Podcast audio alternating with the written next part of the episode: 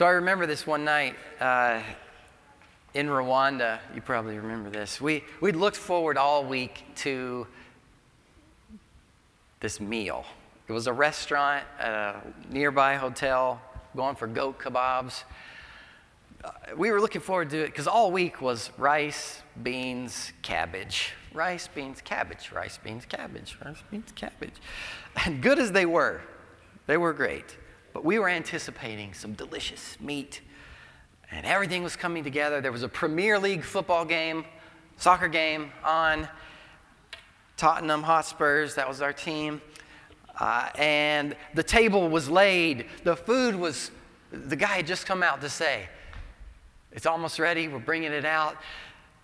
And then at the last moment, we couldn't eat. Something was missing. The power was missing. Electricity went out, and it was so pitch black, they couldn't see to bring in the food. The football game's gone, and there we are, sitting there. It didn't matter how well everything had been prepared. And this is kind of the point. It didn't matter how well it was prepared, how ready we were, because the power was out, an essential element missing. Well, consider another quick illustration. The fastest car in the world, it's a Bugatti Chiron Supersport.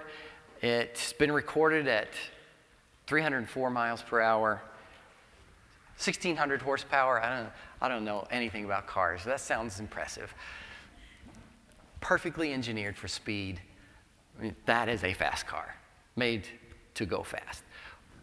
But it runs on fuel. And if that thing, Bugatti Chiron Supersport, is sitting there next to my minivan, and there's no fuel in that, I'm going to crush that car with that van. Very different illustrations here, right? But an experience and a technical performance. But both of these indicate this notion that many things, many parts of life, include an essential element.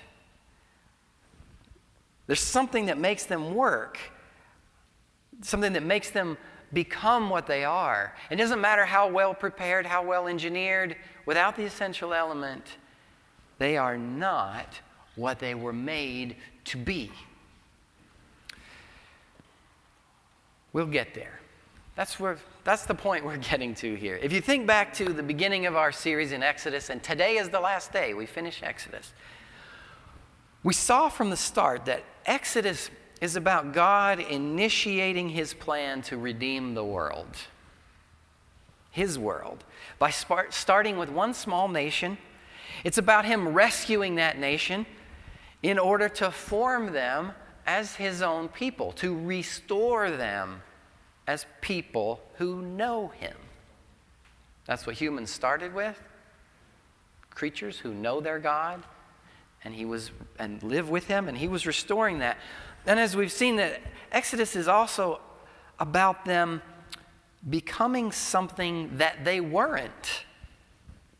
That is, beginning a relationship with a God they didn't know, a relationship they didn't have before, and entering his rest.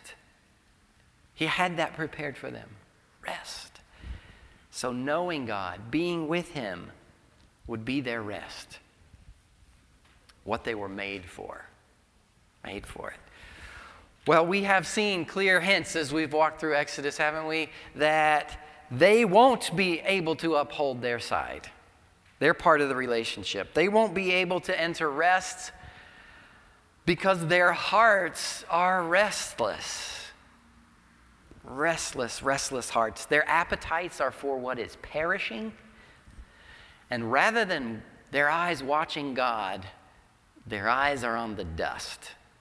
Their eyes are on the stuff that's dying, including themselves. But notwithstanding, the gift is given. The gift is given. Grace is granted to this people. It's been shocking, hasn't it? As we've watched them turn to control, turn to idols, turn to themselves. Still, grace is granted to this people. He will dwell with this people that he's redeemed. He determined it. He will do it. And so as Exodus concludes, and we do finish it, the book comes to a close with the gift of the garden of God among the people. Eden. They receive God among them. Or we could say, God with us, the hope of glory. They receive Emmanuel. So yes, I'm deliberately echoing here the New Testament. Christ in us, the hope of glory. They receive God with us, the hope of glory. And as we have read Exodus and finish it, and all of the Old Covenant, we could say, we are taught God's intentions. That's a big reason to read the Old Covenant. It shows us God's intentions. And we're shown also the problems of humanness, our problems, as well as God's unshaking commitment to accomplish his redemption in the world. So humanness pushing back God's gifts of grace, and yet God determining and continually moving towards his plans and the restoration of his people and creation. Well, please open, if you haven't opened your book to Exodus. The last 6 chapters of Exodus we've seen, they concern the making and the consecration of the tabernacle, this tent of meeting that God showed to Moses on the mountain. You remember Moses went up to Mount Sinai and God showed him the design of the temple so that he could dwell with them. And they're to make exactly as the Lord commanded. That's a refrain. As the Lord commanded. It occurs multiple times through these chapters. God equipped certain artisans, Bezalel and Aholiab, to lead other craftsmen and all the gifted artisans. They joined in the service. So everybody who God had given skill pitched in for this making. But they did exactly as the Lord commanded, down to the number of loops on the curtains, the length of each beam, the decoration on the candlestick, as the Lord commanded. So it was clear, and these chapters show us, it was clear this was not their design. Bezalel and Aholiab, gifted as they were, didn't just come up with this design. This was God's design. And they are not making a tabernacle that will rival the temples of Egypt. They're not being ambitious with their design. They're doing it as God had shown Moses, as the Lord commanded. Well, as we noticed a few weeks ago, this tent, this tabernacle, told a story. It was communicating a story. In the tabernacle was a table with bread on it, 12 loaves, the sign of provision. There was a golden lampstand in the shape of a 7-branched tree, a sign of the tree of life. And there was an ark with a cherubim-flanked cover, 2 cherubim on this ark. And above this, God would speak, a sign of his throne. And before his throne, that was shielded by a decorated curtain with archangels depicted on it, was an altar of incense, a sign of praise, continual praise. Provision, the bread, provision, the tree of life, the throne of God. So the tabernacle was taking up the oldest story God had given, the oldest part of creation, the Garden of Eden. The tabernacle was depicting the garden. In the tabernacle, God was signaling his first steps of restoring his design, that garden, his throne with people, the tree of life, life-giving, his life-giving presence, provision. He is their provision. So So there he is, throne, garden, in the midst of his creation. And they do it. This kind of shocks me a little bit. They do it. This is Israel, right? We've gotten to know Israel. But they do it. They do it exactly as he said. There's gold and there's silver aplenty. They had asked the Egyptians as they're leaving, give us gold. And they gave them gold. And so there they have it. Gold and silver aplenty, and the Lord gives them all a heart to give. He gives the skills to use it. And so at chapter 39, 42 to 43, the text says, according to all that the Lord had commanded Moses, so the people of Israel had done all the work. And Moses saw all the work, and behold, they had done it. I think he seemed surprised too. They'd done it. As the Lord commanded, so they had done it. And Moses blessed the people.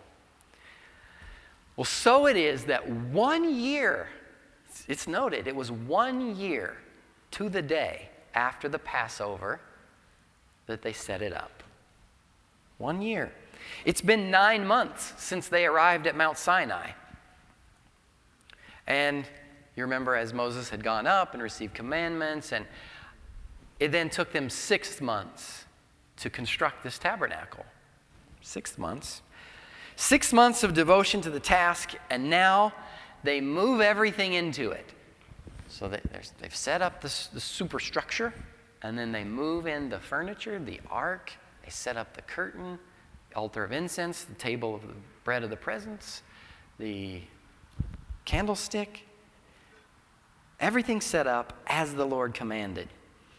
Now, in chapter 40, which Ruth Ann read for us, from verses 17 to 33, as the actual setting up description, they move this in, they move this in, they move this in. The phrase, as the Lord commanded, occurs 7 times. As the Lord commanded. 7 signals of completion, fulfillment, perfection. They had done it as he commanded. So just to drive that home, 7 is in Hebrew the number of completion, of fulfillment, perfection. So there's this signal. This is perfectly complete. They have done it exactly as it should have been done. Well, what makes it good? That's an interesting question. What makes these things good? What makes them worthy of being used for the earthly space of God who fills the heaven and earth? What makes these things okay? Well, it's not because they're the most beautiful artifacts that a man could make. They're not the most impressive. I mean, there were far more glorious, grand, glittering items in the temple of Egypt. I mean, these Israelites, they had seen grand, the temples of Egypt. There are things more difficult to make, more golden, more bejeweled, more lovely to the human eye. And it's not even because they were made for the Almighty God. Herod's temple in Israel, the huge, massive temple that Jesus walked in, it was made for this same God with some similar items. And it was far grander, huge, made of stone. Remember the disciples marveling, look at this, Jesus, look at the size of these stones. And he says, don't be impressed. These are going to be thrown down. So it's not just because they were made for the Almighty God. Herod's temple, there's no biblical evidence that God ever made that temple his dwelling place. There's no mention of the cloud of glory filling that temple. These things were good because as the text drives home, they were as the Lord commanded. So along with Moses, like finally getting in step with Moses, the people finally follow his word. They finally obey his commandments. They keep what he told them, and they did it. Again, I think this text is bringing forward the marvel of the fact of their obedience. What? But they are not doing it with any particular set of expectations. See, all indications are that they're not trying to get God to do something. And that's another kind of finally. They're not trying to control. Finally, they're not trying to get God to just move them along. They settled in and said, we'll do what you said. We'll build this. They wait. They do as he said, and they set it up. They're just obeying. Finally, just doing what he said to do. Well, now let's notice something else. When they're building the things, putting the ark together, melting the gold, smoothing the gold, constructing the tent, their hands are on everything, right? I mean, they're making it. And then even after they anoint and consecrate the items, consecrate means designate it for holy use. And they move each of those things in there. The tabernacle is still empty. It's still a tent with some furniture in it. It's a tent. They move the items in. The tent is still a tent. For a moment there is a tent of goat skin and cloth with an oil lamp and two tables and a golden box with two stones inside. For a moment. And then everything changes. In a moment, everything changes. The tent becomes a tabernacle. The ark, the box covered in gold, becomes the throne of God. The table with some bread on it becomes the bread of the presence.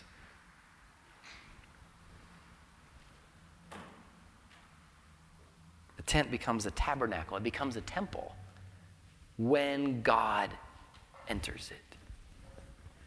Verse 34, then the cloud covered the tent of meeting, and the glory of the Lord filled the tabernacle, and Moses was not able to enter the tent of meeting because the cloud settled on it, and the glory of the Lord filled the tabernacle.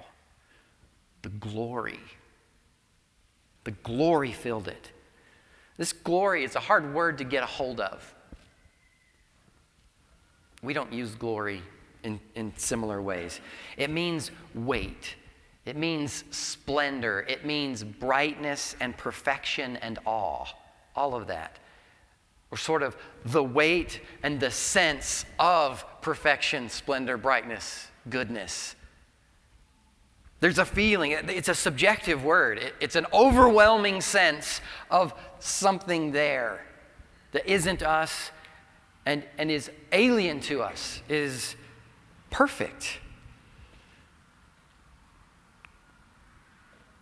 The glory filled it. A reverberating power that can be seen, that can be felt, that can be heard.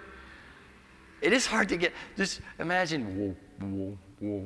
And knowing that is goodness, goodness, goodness, goodness. Wow. Perfect goodness, concentrated in a place so that Moses could not enter. And it was the presence, what we see, it is the presence of the Lord that makes it holy. Otherwise, it's just a tent with some golden items. So understand the sequence. It's a good tent, but it's good because it had been done according to as the Lord commanded. But humanly speaking, it's not impressive. It's like the Israelites, goat skin clad people. Here's a goat skin tent. If you want humanly impressive, fabulous temples, there's Egypt, there's Babylon, there's Assyria. But even though it was a good tent because it was God-designed, it still wasn't holy.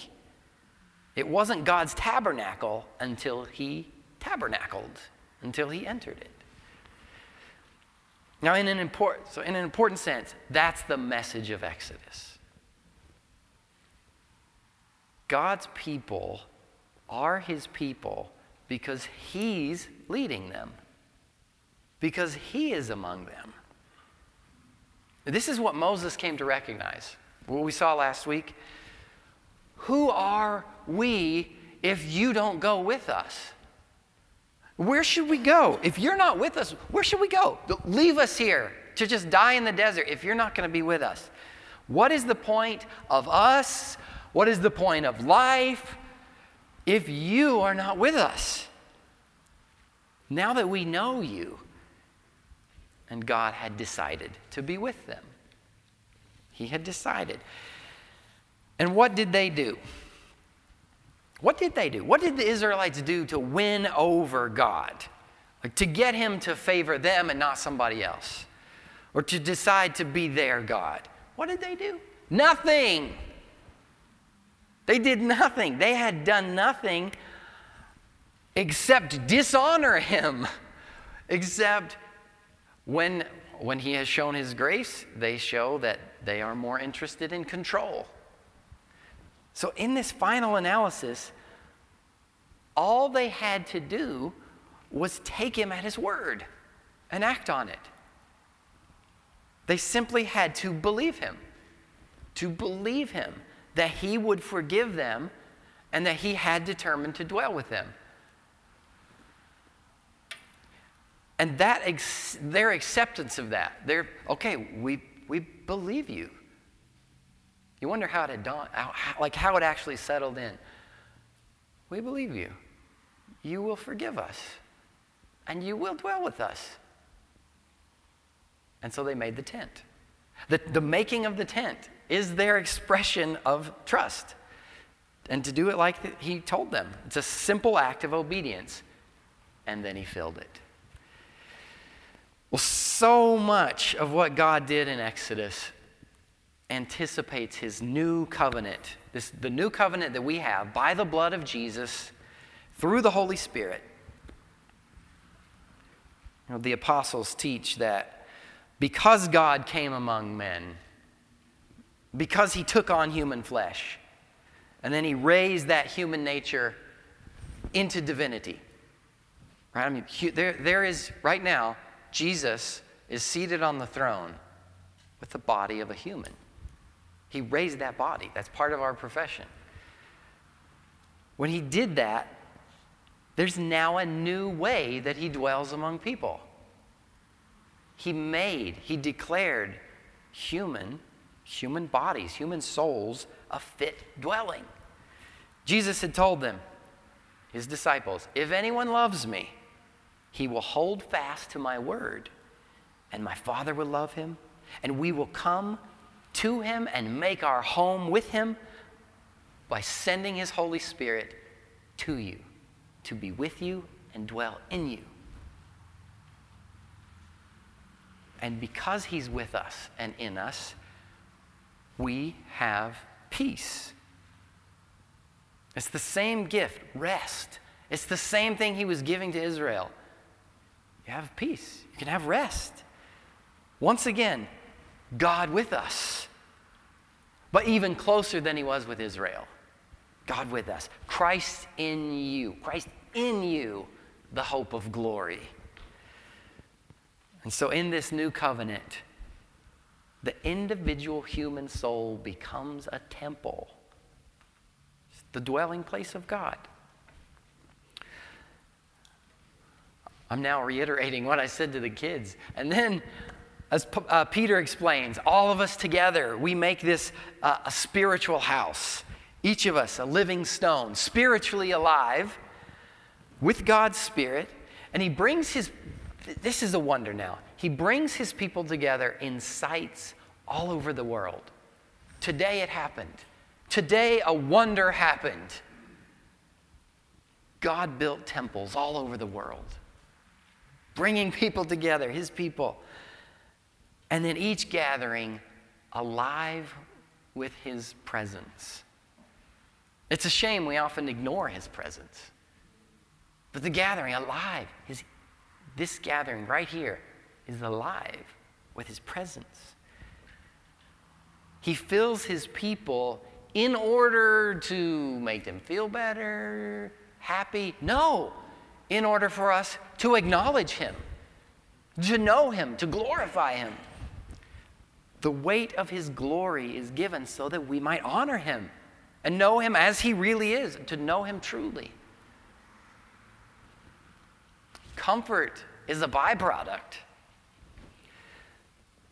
So as we've seen so clearly with Israel and their tabernacle, it isn't because we pretty ourselves up. It isn't because we become impressive.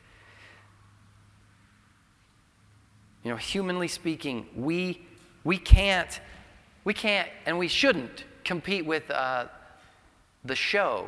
You know, the show of secular gatherings. We're not trying to make a show. We are unimpressive. We are unimpressive. We are what we are. We are ragged.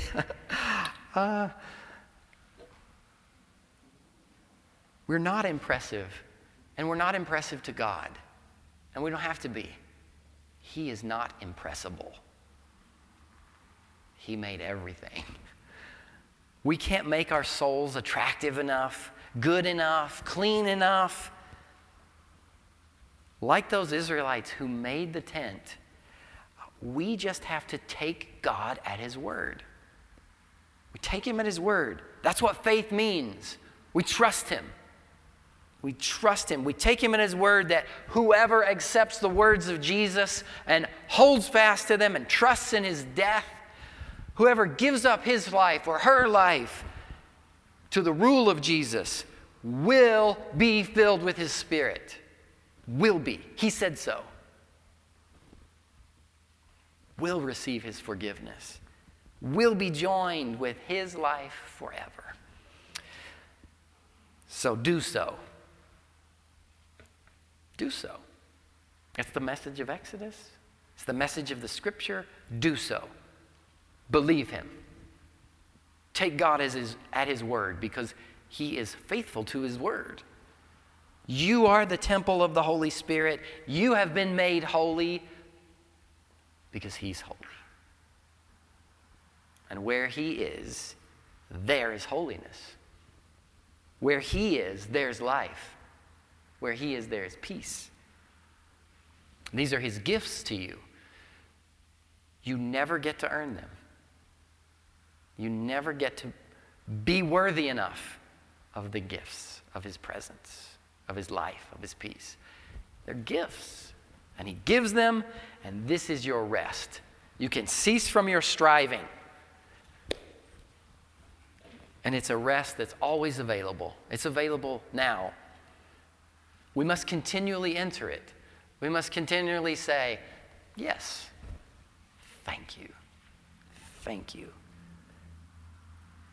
But the veil of the temple is torn. The veil of the temple is torn. We have access. We are always welcome inside to the holiest place, the presence of God, not just into the throne room, but into the embracing arms of the Father. Father in heaven, Father, here among us by your Spirit. We ask that you would give us the gift of faith, to take you at your word, to believe you, to accept your graciousness. Lord, would you transform us as you are in us? Let your holiness have its full effect, reordering the furniture of our minds, reordering the furniture of our lives, to be honoring to you, to be what you have made us to be, the glorious temples you've designed. So fill us, Lord, and use us for your glory in Jesus' name.